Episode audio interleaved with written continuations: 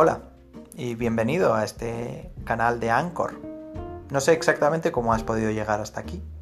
Imagino que te gusta la poesía o simplemente por aburrimiento o incluso el algoritmo de Anchor te ha recomendado debido a tus escuchas llegar hasta aquí, pero bueno, aquí estás y me alegra muchísimo que sigas escuchando.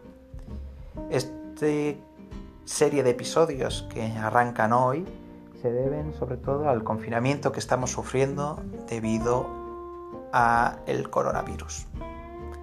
Este virus que nos ha encerrado a todos en casa en marzo del 2020 y bueno, una manera de entretenerse y de llenar las redes con arte en ese diálogo con la cultura que ya nos pedía el Papa Benedicto XVI, eh, está aquí. Así que bueno, espero que disfrutes de él, de esta serie de capítulos. Cada capítulo será una de las elegías y así vamos escuchando. ¿Por qué Duino? Bueno, Duino actualmente es Italia y en Italia, ya sabemos, están con el tema del coronavirus hasta arriba. Así que intentar introducir algo de arte y de belleza en Duino, en Trieste, en Italia, en el mundo, creo que es algo positivo y bueno. Así que, bienvenido. Y sé que sabrás disculpar la falta de profesionalidad de este podcast. Simplemente se hace con mi celular y una copa de vino tinto. Así que, gracias.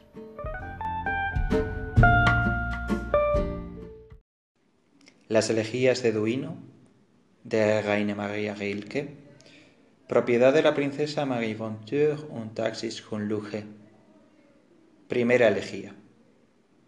¿Quién, si yo gritara, me escucharía entre las órdenes angélicas? Y aun si de repente algún ángel me apretara contra su corazón, me suprimiría su existencia más fuerte. Pues la belleza no es nada sino el principio de lo terrible lo que somos apenas capaces de soportar, lo que sólo admiramos porque serenamente desdeña destrozarnos. Todo ángel es terrible. Así que me contengo y me ahogo el clamor de la garganta tenebrosa. Ay, ¿quién de veras podría ayudarnos? No los ángeles, no los hombres. Y ya saben los astutos animales que no nos sentimos muy seguros en casa, dentro del mundo interpretado. Nos queda quizás algún árbol en la loma, al cual mirar todos los días. Nos queda la calle de ayer y la demorada lealtad de una costumbre, a la que le gustamos y permaneció, y no se fue. Oh, y la noche. Y la noche cuando el viento lleno de espacio cósmico nos roe la cara ¿Para quién no permanecería aquella, la anhelada, la tierna desengañadora, ahí, dolorosamente próxima al corazón solitario? ¿Es más suave con los amantes? Ay, ellos solo se ocultan uno a otro su suerte. ¿Todavía no lo sabes? Arroja el espacio que abarca en tus brazos hacia los espacios que respiramos Quizá los pájaros sientan el aire ensanchado con un vuelo más íntimo. Sí, las primaveras de veras te necesitaban. Varias estrellas te pedían que las rastrearas. Se alzaba en el pasado una ola hacia ti, o cuando pasabas por una ventana abierta, se te entregaba un violín. Todo esto era una misión, pero fuiste capaz de cumplirla. No estabas siempre distraído por la esperanza como si todo ello te anunciara una amada? ¿Dónde intentas alojarla? Si en ti los grandes pensamientos entran y salen y con frecuencia se quedan durante la noche. Pero si sientes anhelos, canta pues a las amantes. No es, en absoluto, suficientemente inmortal su famoso sentimiento. Aquellas que casi envidias, las abandonadas, las encuentras mucho más amantes que las saciadas empieza siempre de nuevo la alabanza siempre inalcanzable. Piensa, el héroe sigue en pie, aún el ocaso fue para él solo un pretexto para ser su último nacimiento. Pero a las amantes, la exhausta naturaleza las recoge en su seno, como si no hubiera fuerzas para lograr esto dos veces. ¿Has pensado lo suficiente en Gaspara Estampa y lo que puede sentir cualquier chica a quien el amado abandonó frente a tal elevado ejemplo de mujer amante? ¿Llegaré a ser como ella? Estos, los más antiguos dolores, no deberían, por fin, darnos fruto. ¿No es tiempo ya de que, al amar, nos liberemos del amado y temblorosos resistamos como la flecha resiste al arco, para ser, unidos en el salto, algo más que la sola flecha? Porque el permanecer está en ninguna parte. Voces, voces. Corazón mío, escucha, como sólo los santos escuchaban. La enorme llamada los alzaba del suelo, pero ellos seguían de rodillas, de modo imposible. Sin darse cuenta, de tal manera escuchaban. No que pudiera soportar la voz de Dios, lejos de eso, pero escucha el soplo, las noticias incesante que se forma del silencio. Murmura hasta ti desde aquellos que han muerto jóvenes. ¿Acaso su destino no se dirigió siempre tranquilamente a ti? En Roma y en Nápoles, cuando entrabas en alguna iglesia, o una inscripción sublime se grababa para ti, como hace poco la lápida de Santa María Formosa. ¿Qué quieren de mí? Debo aportar en silencio la apariencia de injusticia que a veces estorba un poco el puro movimiento de sus espíritus. Realmente es extraño ya no habitar la tierra, ya no ejercitar las costumbres apenas aprendidas. A las rosas y a otras cosas particularmente promisorias, ya no darles el significado del futuro humano, ya no ser aquel que uno fue en interminables manos angustiadas y hasta hacer a un lado el propio nombre, como un juguete roto. Extraño ya no seguir deseando los deseos. Extraño ver todo lo que tenía en sus propias relaciones, altear tan suelto en el espacio. Y estar muerto es doloroso y lleno de recuperación, de modo que uno rastree lentamente un poco de eternidad pero todos los vivos cometen el mismo error de diferenciar demasiado tajantemente.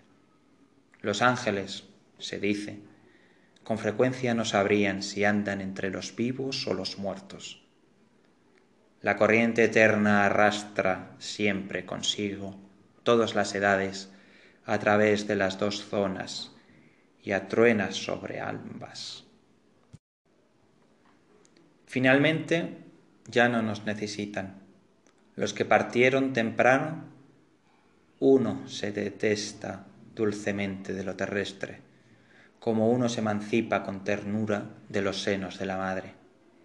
Pero nosotros, que necesitamos tan grandes secretos, nosotros que tan frecuentemente obtenemos del duelo progresos dichosos, ¿podríamos existir sin ellos?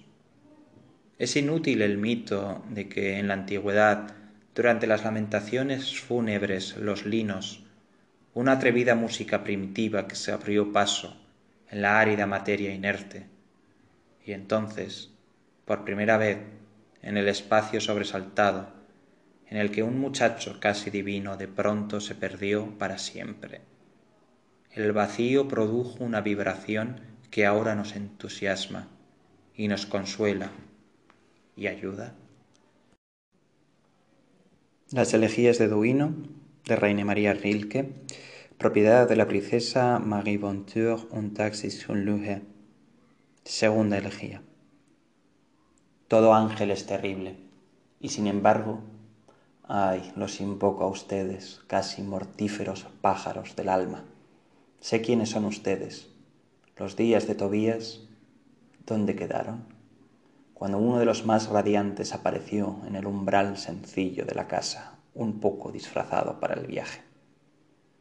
Llano tremendo, muchacho para el muchacho, que se asomó, curioso. Si ahora avanzara el arcángel, el peligroso, desde atrás de las estrellas, un solo paso, que bajara y se acercara, el propio corazón, batiendo alto, nos mataría. ¿Quién es usted? Tempranos afortunados, ustedes, los mimados de la creación, cadena de cumbres, cordillera roja del amanecer de todo lo creado, polen de la divinidad floreciente, coyunturas de la luz, corredores, escalones, tronos, espacios del ser, escudos deliciosos, tumultos del sentimiento tormentosamente arrebatado, y de pronto, individualizados, espejos. Ustedes, los que recogen nuevamente en sus propios rostros la propia belleza que han irradiado. Porque nosotros, siempre que sentimos, nos evaporamos. Ay, nosotros nos exhalamos a nosotros mismos, nos disipamos, de ascua en ascua soltando un olor cada vez más débil. Probablemente alguien nos diga, sí, entras en mi sangre. Este cuarto, la primavera se llena de ti. ¿De qué sirve? Él no puede retenernos, nos desvanecemos en Él y en torno suyo. Y aquellos que son hermosos, oh, ¿quién lo retiene? Incesantemente la apariencia llega y se va de sus rostros, como rocío de la hierba matinal se esfuma de nosotros lo que es nuestro, como el calor de un plato caliente. Oh sonrisa, ¿a dónde? Oh mirada a lo alto, nueva, cálida, fugitiva ola del corazón, sin embargo, ay, somos eso. Entonces el firmamento en que nos disolvemos sabe a nosotros? ¿De veras los ángeles recapturan solamente lo suyo, lo que han irradiado? ¿O a veces, como por descuido, hay algún algo nuestro en todo ello? Estamos tan entremezclados en sus facciones como la vaga expresión en los rostros de las mujeres preñadas? Ellos no lo advierten en el torbellino de su regreso a sí mismos. ¿Cómo habrían de advertirlo? Los amantes podrían, si lo comprendieran, hablar extrañamente en el aire nocturno, pues parece que todo nos, nos oculta. Mira, los árboles son, las casas que habitamos permanecen todavía. Solo nosotros pasamos de largo sobre todas las cosas con un cambio de vientos. Y todos se une para callarnos, mitad por vergüenza quizás y mitad por esperanza indecible. Amantes, a ustedes, satisfechos el uno en el otro, les pregunto por nosotros. Ustedes, los que se aferran a sí mismos, ¿tienen pruebas? Miren, me ha ocurrido que mis manos se reconozcan entre sí o que mi rostro ajado se refugie en ellas. Eso me da cierta sensación. Pero ¿quién, solo por eso, se atrevió a creer de veras es? Sin embargo, ustedes, los que crecen el uno en el arrobo del otro, hasta que él suplica, abrumado, basta. Ustedes, los que crecen bajo sus recíprocas manos, más exuberantes, como años de grandes uvas, los que mueren a veces solo porque el otro se ha expandido demasiado. A ustedes les pregunto por nosotros. Sé que se tocan tan dichosamente porque la caricia retiene, porque no desaparece el sitio que ustedes, los tiernos, ocupan, porque debajo de todo ello ustedes sienten la duración pura. Ustedes, de sus abrazos, por ello, casi se prometen eternidad. Sin embargo, cuando ya se han sostenido el sobresalto de la primera mirada y ya ocurrieron las ansias junto a la ventana y del primer paseo juntos, una vez por el jardín, ustedes, amantes, siguen todavía entonces siendo los mismos? Cuando el uno alza al otro hasta su boca y se unen, bebida con bebida. Oh, de qué manera tan extraña el bebedor entonces escapa de su función. ¿No se asombraron ustedes en las estelas áticas de la prudencia de los gestos humanos? El amor y la despedida no fueron puestos demasiado ligeramente sobre los hombros, como si se tratara de seres hechos de otra materia que nosotros. Recuerden las manos, cómo se posan sin presión, aunque hay vigor en los torsos. Estos dueños de sí mismos lo sabían. Hasta aquí nosotros. Esto es lo nuestro. Tocarnos así, que los dioses nos aprieten con mayor fuerza, pero eso es cosa de los dioses. Si nosotros encontramos también una pura, contenida, estrecha, humana franja del huerto, nuestra, entre río y roca, pues nuestro propio corazón nos excede tanto como aquellos, y ya no podemos mirarlo a través de imágenes que lo sosieguen, ni a través de cuerpos divinos en los que se contenga más. Las elegías de Duino de Raine María Rilke, propiedad de la princesa Marie Bontour un taxis von Luge. La tercera elegía. Una cosa es cantar a la amada, otra, ay, ese oculto culpable, río Dios de la sangre aquel a quien ella lejanamente conoce, su muchacho. ¿Qué sabe él realmente del Señor del placer? Que con frecuencia, desde su soledad, antes de que la muchacha lo sosegara, incluso como si ella no existiera, o chorreando de qué incognoscible levantara su cabeza de Dios, convocando a la noche a la revuelta interminable? Oh Neptuno de la sangre, oh su terrible tridente, oh el oscuro viento de su pecho desde la retorcida caracola. Escucha cómo la noche se ahonda y ahueca. Ustedes, estrellas, ¿acaso no viene de ustedes el placer del amante en el rostro de su amada? ¿No recibió el amante su íntima visión del puro rostro de la amada, del astro puro? Ni tú, ay, ni su madre al muchacho le tendieron tan expectante arco de las cejas. No fue junto a ti, muchacha que sientes al muchacho, no fue junto a ti, que sus labios se curvaron en la expresión más fértil. ¿De veras crees que tu leve aparición lo sacudió? Tú, la que camina como brisa matinal, le aterraste el corazón, sí, pero terrores más antiguos se arrojan sobre él durante el choque en que ustedes se unieron. Llámalo. Tu llamado no lo separará del todo del compañero oscuro. Cierto, él, él quiere, se escapa, aliviado, se acostumbra a tu corazón secreto, se toma a sí mismo y empieza. Pero empezó él alguna vez. Madre, tú lo hiciste pequeño Tú fuiste quien lo empezó. Para ti fue nuevo. Tú doblaste sobre los ojos nuevos el mundo amistoso y rechazaste el extraño. ¿Dónde? Ahí quedaron los años cuando tú apartabas de él con solo tu delgada figura al bullente caos. Así le escondiste muchas cosas. El cuarto, sospechoso en las noches, solo hiciste inofensivo con tu corazón lleno de refugio, mezclaste a su espacio nocturno un espacio más humano. No en la oscuridad, no, sino dentro de tu ser más cercano. Pusiste la lámpara que brillaba como surgida de la amistad. En ningún lugar ni un crujido que no explicara sonriendo, como si desde mucho tiempo atrás supieras cuando las duelas se comportan así y él te escuchó y se sosegó. De tanto era capaz, tiernamente, cuando se alzaba tu presencia dentro del armario.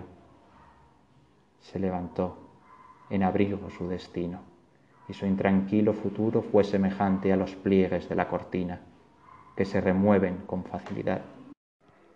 Y él, el que ha recibido alivio, acostado, bajó párpados adormecidos, disolviendo tu ligera dulce figura. Mientras saborea su antesueño, parecía protegido. Pero, dentro, ¿quién defendía? ¿Quién dentro de él impedía las altas mareas del origen? Ay, ninguna medida de precaución había ahí, en el durmiente, durmiendo, pero soñando, pero enfebrecido, cómo se aventuraba.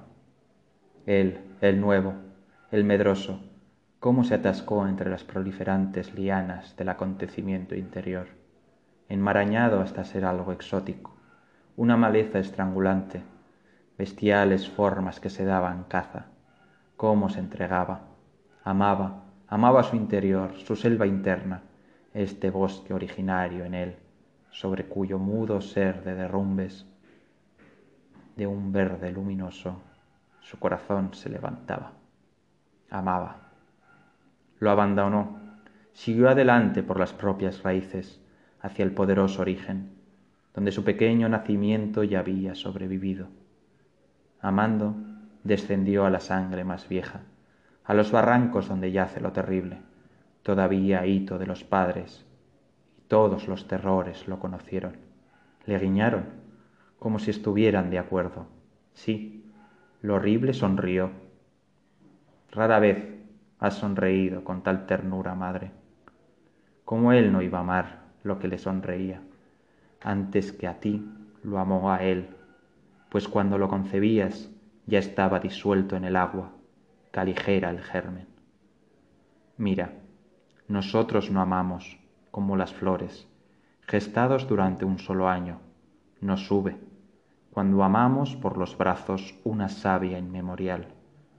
Oh, muchacha, esto que nosotros no amamos dentro en nuestro adentro, lo único, ni lo venidero, sino a la fermentación innumerable no al niño individual, sino a los padres, que como los escombros de la montaña fundamental, nuestro suelo, sino como el seco lecho del río de madres antiguas, sino todo el paisaje silencioso, bajo el destino nublado claro, esto llegó antes que tú, muchacha. Y tú misma, ¿qué sabes? Tú conjuraste lo primogenio en el amante, qué sentimientos bullieron, emergiendo de los seres desaparecidos. Cuántas mujeres te odiaron en él. ¿Qué hombres tenebrosos excitaste en las venas del muchacho? Niños muertos trataron de ir hacia ti.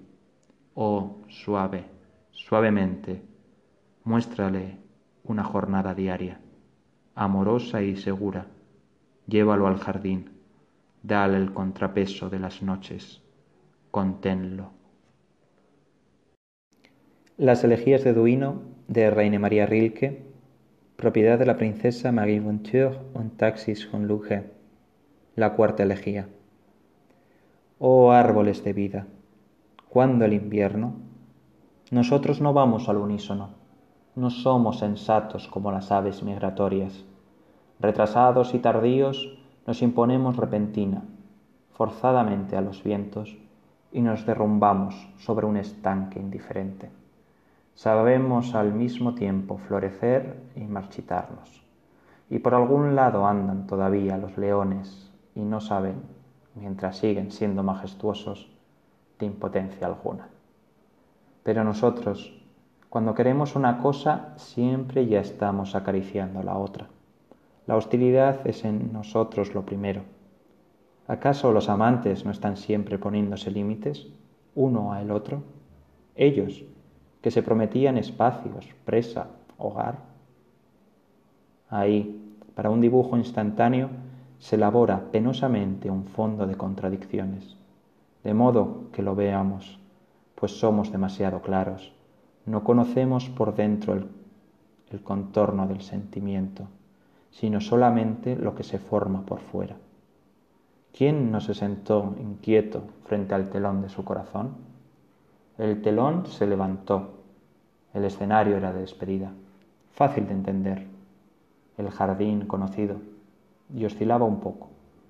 Entonces apareció primero el bailarín, no este, basta.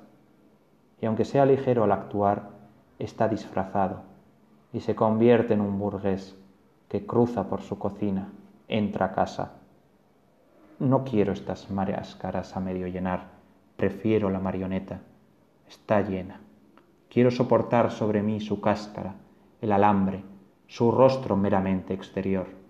Aquí, ya estoy adelante, incluso si apagan las luces, si me dicen, ya se acabó, incluso si del escenario llega el vacío con la gris ráfaga de aire, incluso si ninguno de mis silenciosos ancestros continuara sentado junto a mí, ninguna mujer, ni siquiera el muchacho de los ojos bizcos, cafés.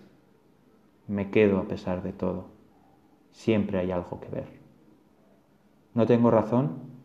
Tú, a quien en mi vida supo tan amarga, cuando probaste la mía, Padre, la primera infusión turbia de mi deber, conforme yo crecí seguiste probándola y todavía ocupado en el regusto de un futuro tan extraño, examinabas mi mirada empañada.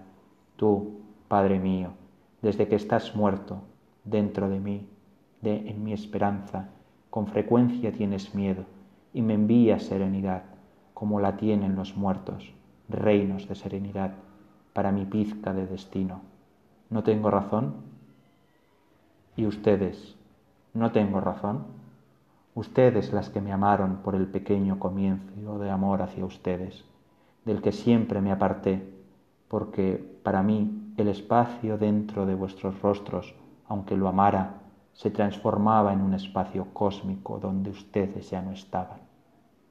No tengo razón en esperar cuando me siento con ganas de esperar frente al teatro de títeres. No la tengo en mirarlo tan intensamente, de modo que, para contrapesar mi espectáculo, finalmente haya de venir un ángel la manera de actor que ponga en pie los muñecos. Ángel y marioneta, por fin hay espectáculo. Entonces se une lo que nosotros siempre desgarramos con un solo estar aquí Sólo entonces surge de nuestros propios cambios de estación el círculo de todo el, cambio. Encima de nosotros y más allá, entonces actúa el ángel. Mira, los moribundos. ¿No hay de sospechar acaso cómo todo lo que aquí realizamos es completamente un pretexto? Ninguna cosa es ella misma. Ah, horas de infancia cuando detrás de las figuras había algo más que el mero pasado y delante de nosotros ningún futuro. Cierto, crecíamos y a veces nos empeñábamos en hacernos mayores demasiado rápido, en parte por amor a aquellos que ya no tenían otra cosa que el ser mayores. Y, sin embargo, cuando estábamos en nuestra soledad nos divertíamos con la permanencia y perdurábamos ahí en la brecha entre el mundo y el juguete, en un lugar que desde el principio se había establecido para un acontecimiento puro. ¿Quién mostrará a un niño tal como existe? ¿Quién lo colocará en una constelación y le dará la mano la medida de la distancia? ¿Quién hará la muerte niña con pan gris que se endurece? o se la dejará ahí en la boca redonda, como en el corazón de una hermosa manzana? Los asesinos son fáciles de entender, pero esto, la muerte, la muerte total, aun antes de contener la vida tan dulcemente y no ser malo, es indescriptible. Las elegías de Duino de Raine María Rilke, la quinta elegía dedicada a Frau Hertha Kunin. Pero ¿quiénes son ellos? Dime. Los ambulantes, los que son un poco más fugaces aún que nosotros mismos, los urgentemente retorcidos desde pequeños. ¿Por qué? ¿Por amor de quién? ¿Voluntad nunca satisfecha? Pero ella los retuerce, los dobla, los entrelaza, los hace girar, los arroja y los vuelve a atrapar, como provenientes de un aire aceitado y más terso, bajan, a la alfombra desgastada, luida por su salto perpetuo a esta alfombra perdida en el universo. Colocada como un parche, como si ahí el cielo de los suburbios hubiese herido la tierra. Y apenas ahí, derecha, presente y revelada, la gran inicial del estar ahí. Pues incluso a los hombres más fuertes los aplasta nuevamente, por broma, la mano crispada siempre próxima, como a un plato de estaño Augusto el fuerte en la mesa. Ay, y alrededor de este centro, la rosa del espectáculo florece y se deshoja. Alrededor de ese pisón, ese pistilo, recordando por su propio polvo florido, para volver a fecundar el fruto aparentemente del tedio, su tedio nunca consciente, reluciendo con la más delgada superficie de ligera, aparente sonrisa. Ahí el marchito, arrugado levantador de pesos, el viejo, el que ya nada más tocar el tambor contraído dentro de su piel poderosa, como si antes hubiera contenido dos hombres, y ya uno yaciera ahora en el pantenón, y él sobreviviera al otro, sordo y a veces un poco confundido en la piel viuda. Pero el joven, el hombre, como si fuera el hijo de un pescuezo y de una monja, tirante, relleno, tenso de músculos y de simpleza. Oh, ustedes, a los que en otro tiempo una pena, que era pequeña todavía, los recibió como juguete en una de sus largas convalecencias. Tú, que caes con el golpe que sólo las frutas conocen, verde todavía, diariamente cientos de veces del árbol del movimiento construido en común, que más rápido que el agua en escasos minutos tiene primavera, verano y otoño. Cae y golpea sobre la tumba, algunas veces a media pausa, quien asomar en ti un amable rostro para tu madre, rara vez tierna, pero se pierde sobre tu cuerpo, que lo consume en su superficie, el tímido gesto apenas intentado.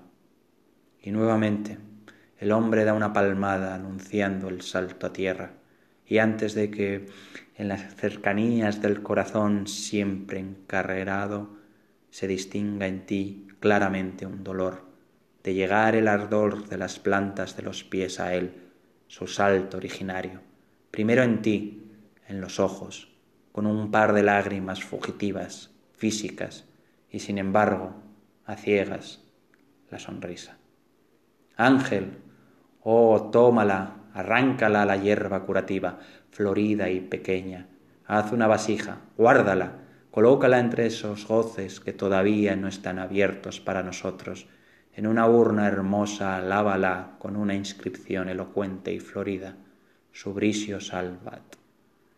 Entonces tú, preciosa, tú que los goces más excitantes, muda omisión, quizás son tus rizos dichosos para ti, o sobre los jóvenes pechos tensos, la seda verde, metálica, se siente interminablemente mimada y no le falta nada. Tú, colocada una y otra vez de modo diferente sobre todos los oscilantes platillos de la balanza, fruta de la serenidad, llevada al mercado públicamente entre los hombros.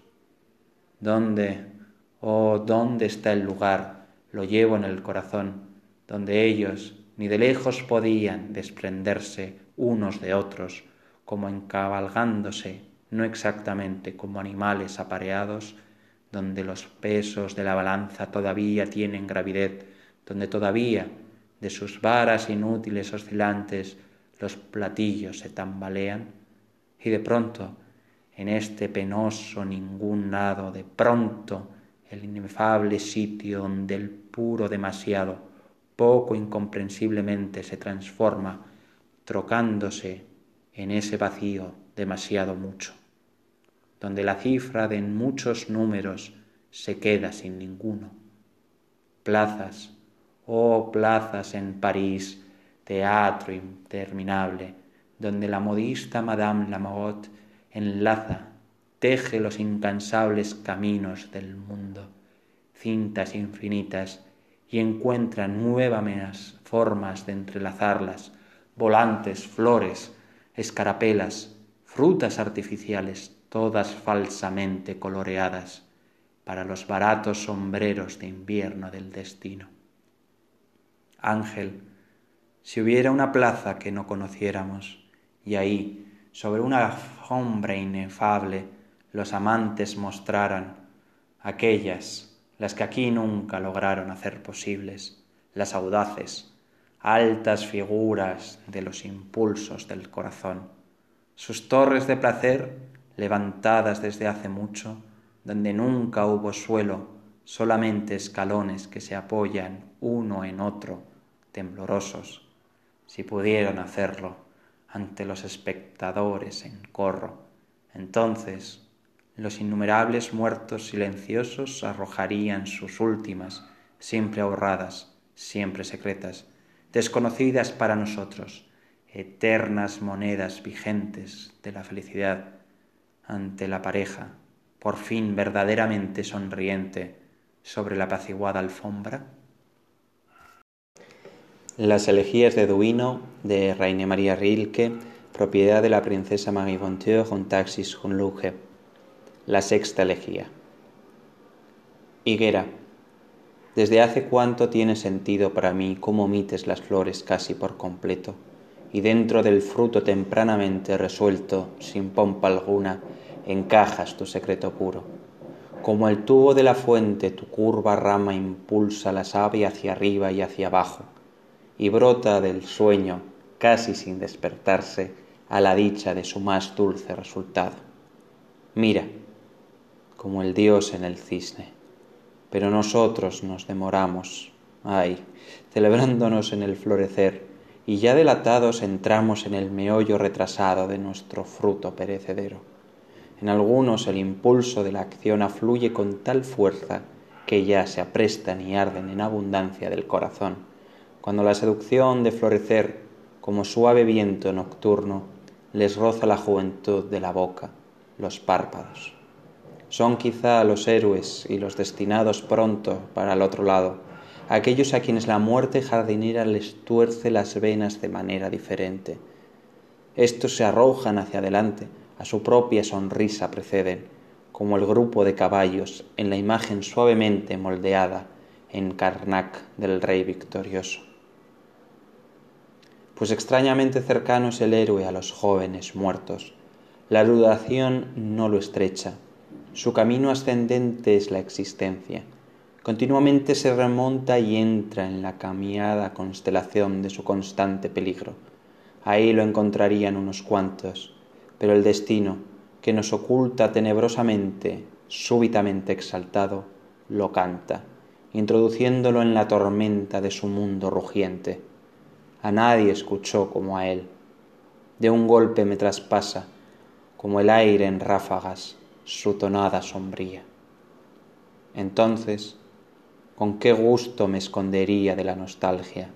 Oh, si yo fuera, si fuera un muchacho, y si pudiera todavía llegar a serlo, y sentarme, apoyado en brazos futuros, leyendo sobre Sansón, como su madre parió primero nada y luego todo. ¿No era ya héroe en ti, oh madre? ¿No empezó ya en ti su elección soberana? Miles fermentaban en el vientre y querían ser él, pero mira, él cogió y escogió, eligió y pudo.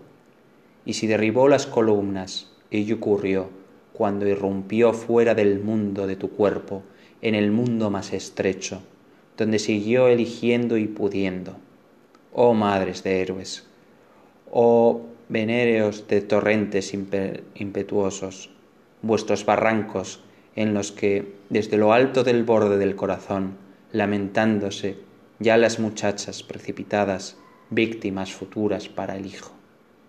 Pues cuando el héroe llegó, atronando, a través de las estaciones del amor, todo corazón que por él latía lo alzó y lo alejó más de sí. Ya apartado, él permanecía de pie al final de las sonrisas, vuelto otro. Las elegías de Duino de María Rilke, la séptima elegía. Ya no cortejar, no hacer la corte, voz emancipada sea la naturaleza de tu grito. Aunque gritaste con la pureza del ave, cuando la nueva estación lo alza, casi olvidando que es un inquieto animal y no solamente un corazón único lo que ella lanza a las alturas, a los cielos íntimos. Como él, así, nada menos, seguramente también cortejarías una amiga todavía invisible, la silenciosa que supiera de ti, en la que lentamente una respuesta despierta se calienta al ser escuchada para tu osado sentimiento, la que siente encendida. Oh, y la primavera comprendería, no hay lugar donde se oyera la tonada de la anunciación. Primero esa pequeña algabaría interrogativa, a la que con creciente calma rodea, desde la lejanía, con su silencio un día afirmativo puro. Luego los escalones ascendentes, escalones sonoros hacia el soñado templo del futuro. Luego el gorjeo, el surtidor que en su chorro impetuoso ya anticipa la caída en juego promisorio. Y delante el verano, no solamente todas las mañanas del verano, no solamente como ellas se transforman en día e irradian comienzo, no solamente los días que son suaves alrededor de flores y arriba de árboles bien conformados, fuertes y poderosos, no solo el fervor de estas fuerzas desplegadas, no solo los caminos, no solo los prados en la tarde, no solo, después de la tormenta tardía, la claridad respirada, no solo el sueño próximo y un presentimiento al atardecer, sino las noches, sino las noches altas, las noches de verano, sino las estrellas, las estrellas de la tierra. Oh, ya estar muerto y conocerlas interminablemente, todas las estrellas. Pues cómo, cómo, cómo olvidarlas. Mira, he llamado al amante, pero no vendría solo ella. De tumbas endebles saldrían muchachas y estarían aquí. Pues cómo restringiría, cómo, la llamada de mi llamado. Los hundidos siempre buscan aún la tierra. Ustedes, niños, una cosa aquí aprendida de una buena vez valdría por muchas. No crean ustedes que el destino es más de lo que cupo en la infancia. ¿Con qué frecuencia ustedes rebasarían al amado, jadeando, jadeando por la carrera bendita, en pos de nada, en campo abierto? Estar aquí es magnífico. Ustedes lo sabían, chicas, también ustedes, las al parecer incapaces de hundirse ustedes en las callejuelas más odiosas de las ciudades, supurantes o abiertas a la inmundicia.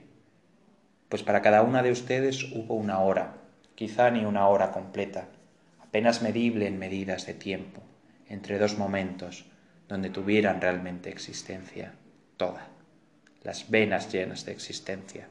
Solo que olvidamos tan fácilmente lo que el vecino, riendo, ni nos confirma ni nos envidia, Visiblemente queremos alzarlo, mientras que la dicha más visible, en realidad, solo se nos da a conocer cuando la transformamos interiormente. En ningún lugar, amada, existirá el mundo sino adentro. Nuestra vida avanza transformando y decrece cada vez más lo de afuera hasta la insignificancia. Donde hubo una casa permanente, se nos propone ahora, de través, una figura mental completamente perteneciente a la imaginación, como si estuviera del todo aún en el cerebro. Amplios graneros de fuerza se crea el espíritu del tiempo, amorfos como el tenso impulso que obtiene de todo. Ya no conoce templos. Este derroche del corazón lo ahorramos en secreto. Sí, donde sobrevive todavía una cosa, una sola cosa a la que en otro tiempo se rezaba se veneraba, o enfrente a la cual arrodillarse, ya se remonta, tal como es, a lo invisible. Muchos ya no lo advierten, carecen de la ventaja de construirla ahora, internamente, con columnas y estatuas, más grande. Cada sorda vuelta al mundo tiene tales desheredados, a quienes no pertenece ni lo anterior ni todavía lo venidero pues aún lo venidero más cercano está lejos de los hombres. Y esto no debe desconcertarnos, sino fortalecernos. en la conservación de la forma aún reconocida. Esto estuvo en pie alguna vez entre los hombres, estuvo en mitad del destino, estuvo en el aniquilador desconocido, en mitad del hacia dónde, como si existiera, y dobló hacia sí las estrellas de los cielos garantizados. Ángel, a ti también te lo muestro, ahí, que tu mirada se ponga en pie finalmente salvado, ahora finalmente erguido, columnas, pílonos, la esfinge, la ambiciosa resistencia gris, en la ciudad que se desvanece o en la extranjera de la catedral. ¿No fue esto un milagro? Maravíllate, oh ángel, pues estos somos nosotros, nosotros. Oh tú, el grande, cuéntalo, que nosotros fuimos capaces de algo así. Mi aliento no alcanza para celebrarlo, de modo que, a pesar de todo, no nos hemos desperdiciado de los espacios, estos generosos espacios nuestros, que terriblemente grandes deben ser para que en milenios nuestro sentimiento no los colmara. Pero una torre fue grande, ¿no es cierto? Oh ángel lo fue. ¿Fue grande? aún junto a ti. Charles fue grande y la música llegó más lejos aún y nos sobrepasó. Sin embargo, incluso solamente un amante o sola en la ventana nocturna te llega siquiera a la rodilla. No creas que estoy cortejando, Ángel, y aun si te cortejara, no vienes, de modo que mi llamada es siempre totalmente de ida, contracorriente Tan vigorosa no puedes andar, como un brazo extendido es mi llamada, y su mano, abierta hacia arriba, para alcanzar, permanece ante ti abierta, como defensa y como advertencia, inasible, lejos allá arriba. Las elegías de Duino de Raine María Rilke, la octava elegía dedicada a Rudolf Kasnach. Con todos los ojos ve la criatura lo abierto, pero nuestros ojos están como al revés, y completamente en torno suyo, la cercan como trampas alrededor de su libre salida. Solo sabemos lo que hay fuera por la cara del animal, pues ya desde el principio volteamos al niño y lo forzamos a que vea de espaldas la creación, no lo abierto, que en la mirada animal es tan profunda. Libre de la muerte, solo nosotros la vemos. El libre animal tiene su final siempre detrás y delante de sí a Dios. Y cuando anda, anda en la eternidad, como anda en las fuentes. Nunca tenemos, ni siquiera un solo día, el espacio puro delante de nosotros, donde las flores se abren interminablemente. Siempre está el mundo, y nunca ninguna parte sino la pura la no vigilada, la que uno respira e interminablemente conoce y no anhela. De niño se pierde uno tranquilamente en ella y nos despiertan a sacudidas, o alguien muere y ya, porque cerca de la muerte uno ya no ve a la muerte y mira fijamente hacia afuera, quizás con gran mirada animal. Los amantes, si no estuvieran el otro que le obstruye la vista, se acercan y se asombran como por equivocación, está abierto para ellos detrás del otro. Pero ninguno avanza y el mundo se queda de nuevo para él. Siempre vueltos hacia la creación, vemos solamente sobre ella el reflejo de lo libre, oscurecido por nosotros. O que un animal, mudo, alza los ojos tranquilamente y ve a través y a través de nosotros. Esto se llama destino estar enfrente y nada más que eso, y siempre enfrente. Si existiera una conciencia como la nuestra en el seguro animal, que viene hacia nosotros en otra dirección, nos volcaría con su paso. Pero su ser es para él infinito, inasible, no tiene vista hacia su condición, es puro, tal como su mirada abierta hacia adelante, y donde nosotros vemos el futuro, ahí él ve el todo, y asimismo en el todo, y salvado para siempre. Y sin embargo hay en el vigilante, cálido animal el peso y la inquietud de una gran melancolía, pues él también siempre lleva consigo lo que a nosotros con frecuencia nos abruma, el recuerdo, como si el sitio hacia donde corremos como impélidos alguna vez hubiera estado más cerca, hubiese sido más leal, su contacto infinitamente tierno. Aquí todo es distancia, allá todo era aliento. Después de su primer hogar, el segundo es el más híbrido y mudable. Oh santidad de la criatura pequeña, que permanece siempre en el vientre que la parió. Oh suerte del mosquito, que aún adentro retoza, incluso en sus bodas, pues el vientre es todo. Y mira la medida seguridad del pájaro que, desde su origen, casi conoce ambas cosas, como si fuera un alma de los etruscos, salida de un muerto, a quien un espacio acogió, pero con la figura yacente como tapa. Y qué perplejo está quien debe volar y proviene de un vientre, como espantado de sí mismo, zigzaguea en el aire, como cuando una grieta se abre en una taza. Así cruza el rastro del murciélago la porcelana al del anochecer. Y nosotros, siempre espectadores, en todas partes, vueltos hacia el todo, nunca hacia afuera. El todo nos colma, lo ordenamos, se desintegra, lo volvemos a ordenar y nos desintegramos nosotros mismos. ¿Quién nos ha volteado así? Que hagamos lo que hagamos, mantenemos la actitud de alguien que se va, como quien desde la última colina, que la muestra una vez más todo su valle, voltea, se detiene, permanece un momento. Así vivimos nosotros y siempre nos estamos despidiendo. Las elegías de Duino de Reine María Rilke, la novena elegía. ¿Por qué?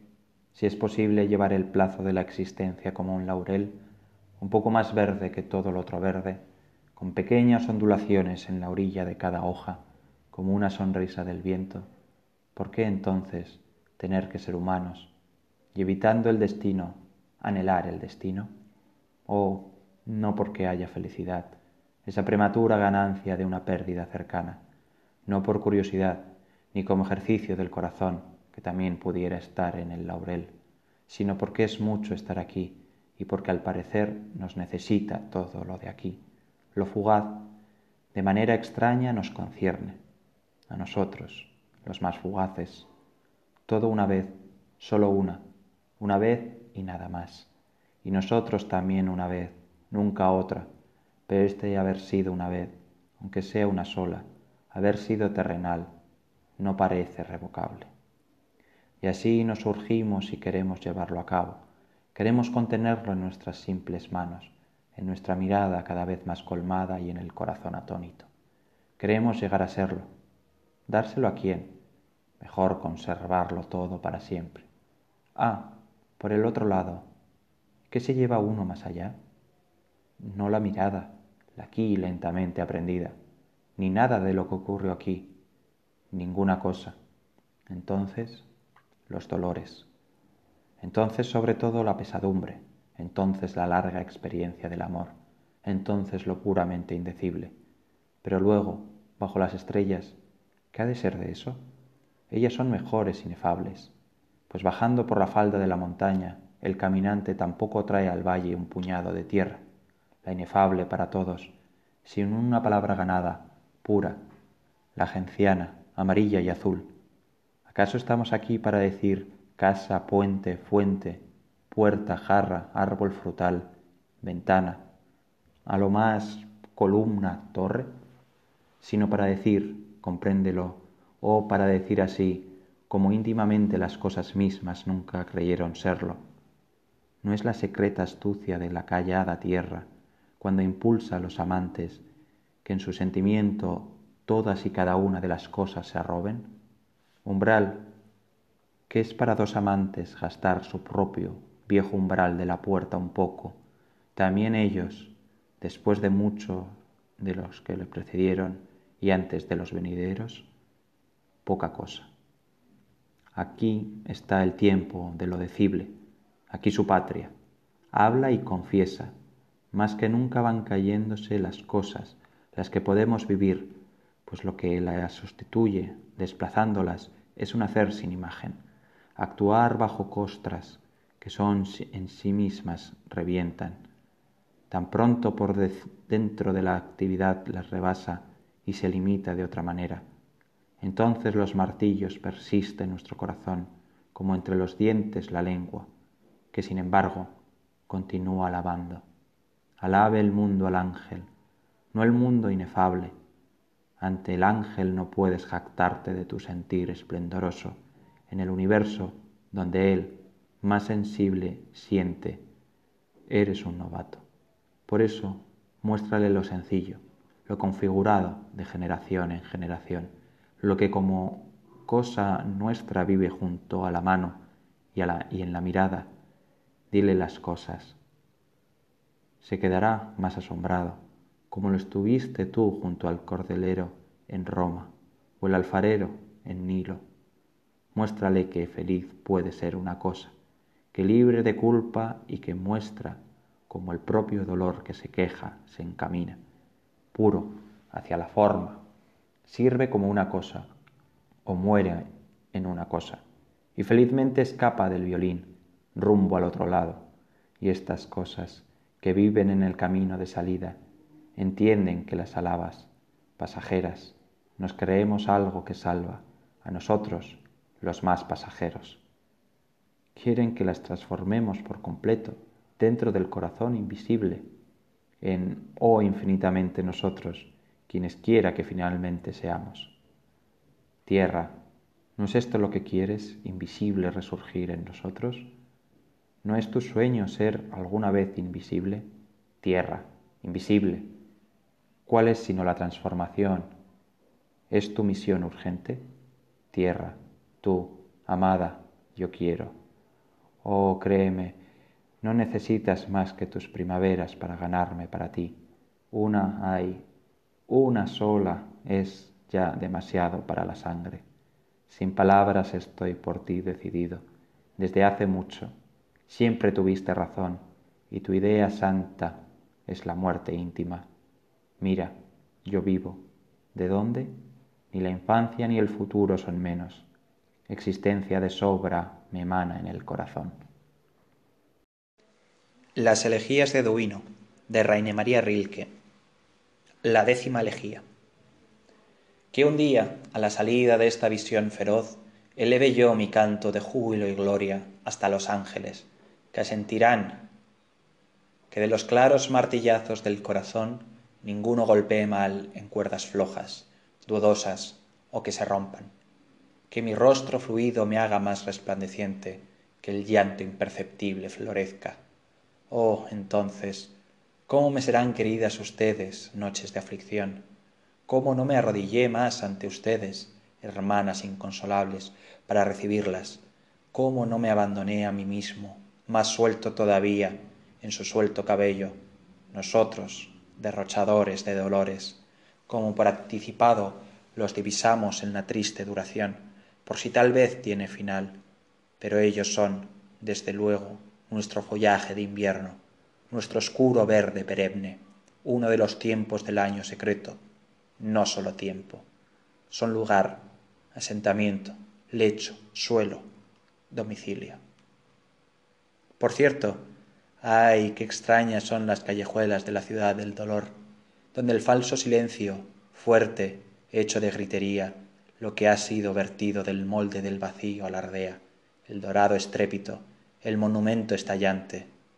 Oh, como un ángel les aniquilaría, sin dejar rastro, el mercado de consuelos al que la iglesia rodea, la que compraron prefabricada, limpia, cerrada y desgañada como una oficina de correos en domingo. Fuera, en cambio, cómo se encrespan las orillas de la feria, columpios de la libertad, buzos y malabaristas del afán, y el tiro al blanco de la felicidad acicalada, con figuritas, donde los blancos se tambalean como de hojalata cuando los alcanzados por un tirador más atinado. Del aplauso hacia el azar sigue él, a traspiés, pues se anuncian puestos de todo tipo de curiosidades, tocan al tambor y chillan, pero hay para los adultos algo más especial que ver cómo se multiplica el dinero anatómicamente, no sólo por diversión, el órgano genital del dinero, todo, el conjunto, el procedimiento, esto instruye y hace fértil. Oh, pero ahí, junto, afuera, detrás de las últimas palizadas, tapizadas de anuncios de sin muerte, de esa amarga cerveza, que parece dulce a los bebedores, siempre y cuando mastiquen con ella diversiones frescas. Exactamente, a espaldas de las palizadas, exactamente detrás, está lo real. Los niños juegan, los amantes se toman uno al otro, apartados, con seriedad, en la pobre hierba, y los perros tienen la naturaleza. El muchacho es atraído, más allá, quizás, ama a una joven. Lamentación. Tras ella va por praderas. Ella dice, lejos, vivamos allá afuera. ¿Dónde? Y el muchacho sigue. Ella lo conmueve con su actitud. El hombro, el cuello. Quizás ella es de noble origen, pero la deja. Se da la vuelta, mira en torno, hace una seña. ¿Qué se ha de hacer? Ella es una lamentación. Sólo los muertos jóvenes en la primera condición de serenidad atemporal, la deshabituación, la siguen con amor. Ella guarda a las chicas y se hace amiga de ellas, silenciosamente les muestra lo que lleva consigo, perlas de dolor y los finos velos de la tolerancia. Con los muchachos camina en silencio. Pero ahí, donde viven, en el valle, una lamentación, una de las más ancianas, se encarga del muchacho cuando él pregunta nosotros éramos dice ella una gran familia nosotras las lamentaciones. Los padres trabajaban en la minería ahí en la gran montaña. Entre los hombres a veces encuentras un pedazo de dolor original pulimentado o lascas de ira petrificada del viejo volcán. Sí esto venía de ahí. Alguna vez fuimos ricas y ella lo conduce ligeramente a través del amplio paisaje de las lamentaciones, le muestra las columnas de los templos y las ruinas de los castillos desde donde antiguamente los príncipes de las lamentaciones con sabiduría gobernaban el país. Les muestra los altos árboles de las lágrimas y los campos de la florida melancolía. Los vivos sólo la conocen como follaje tierno. Le muestra los animales del duelo, paciendo y a veces un pájaro se espanta y traza en el espacio volando bajo frente a ellos de través al ras de su mirada la imagen escrita de su grito solitario. Al atardecer lo lleva a las tumbas de los ancianos de las familias de las lamentaciones, las sibilas y los señores del consejo. Pero se acerca la noche, así que camina más quedo y pronto se levanta lleno de luna el monumento funerario que vela sobre todas las cosas. Es hermano de aquel del Nilo, la sublime esfinge, rostro de la cámara callada, y se asombran ante la cabeza coronada, que para siempre, silenciosamente, ha puesto el rostro de los hombres sobre la balanza de las estrellas. Los ojos del muchacho no la aprehenden, todavía en el vértigo de la muerte temprana, pero la mirada de la esfinge desde detrás del borde de Pheasant, simula al búho, y rozándola en lento frotamiento a lo largo de la mejilla, la de redondez más madura, el búho dibuja suavemente en su nuevo oído de muerto, sobre una hoja doble, abierta, el contorno indescriptible. Y más arriba, las estrellas, nuevas, las estrellas del país del dolor, lentamente las nombra la lamentación. Mira, aquí el jinete, el bastón, y a la constelación más llena la llaman corona de frutos. Luego, más allá, hacia el polo, cuna, camino, el libro ardiente, títere, ventana, pero en el cielo del sur, pura como una palma de una mano bendita, la clara M resplandeciente, que significa las madres. Pero el muerto debe avanzar, y en el silencio la anciana lamentación lo lleva hasta el barranco donde resplandece la luna, la fuente de la alegría. Con veneración ella la nombra, dice, entre los hombres es una corriente que arrastra. Están al pie de la montaña, y ahí ella lo abraza, llorando.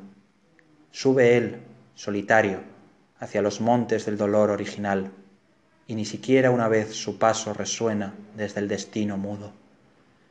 Pero si despertaran en nosotros un símbolo, ellos, los interminablemente muertos, mira, señalarían quizás los amentos de los avellanos vacíos, colgantes, o pensaría en la lluvia que cae sobre el suelo oscuro en primavera, y nosotros, que pensamos en la dicha creciente, sentiríamos la emoción que casi nos consterna cuando algo dichoso cae. Fin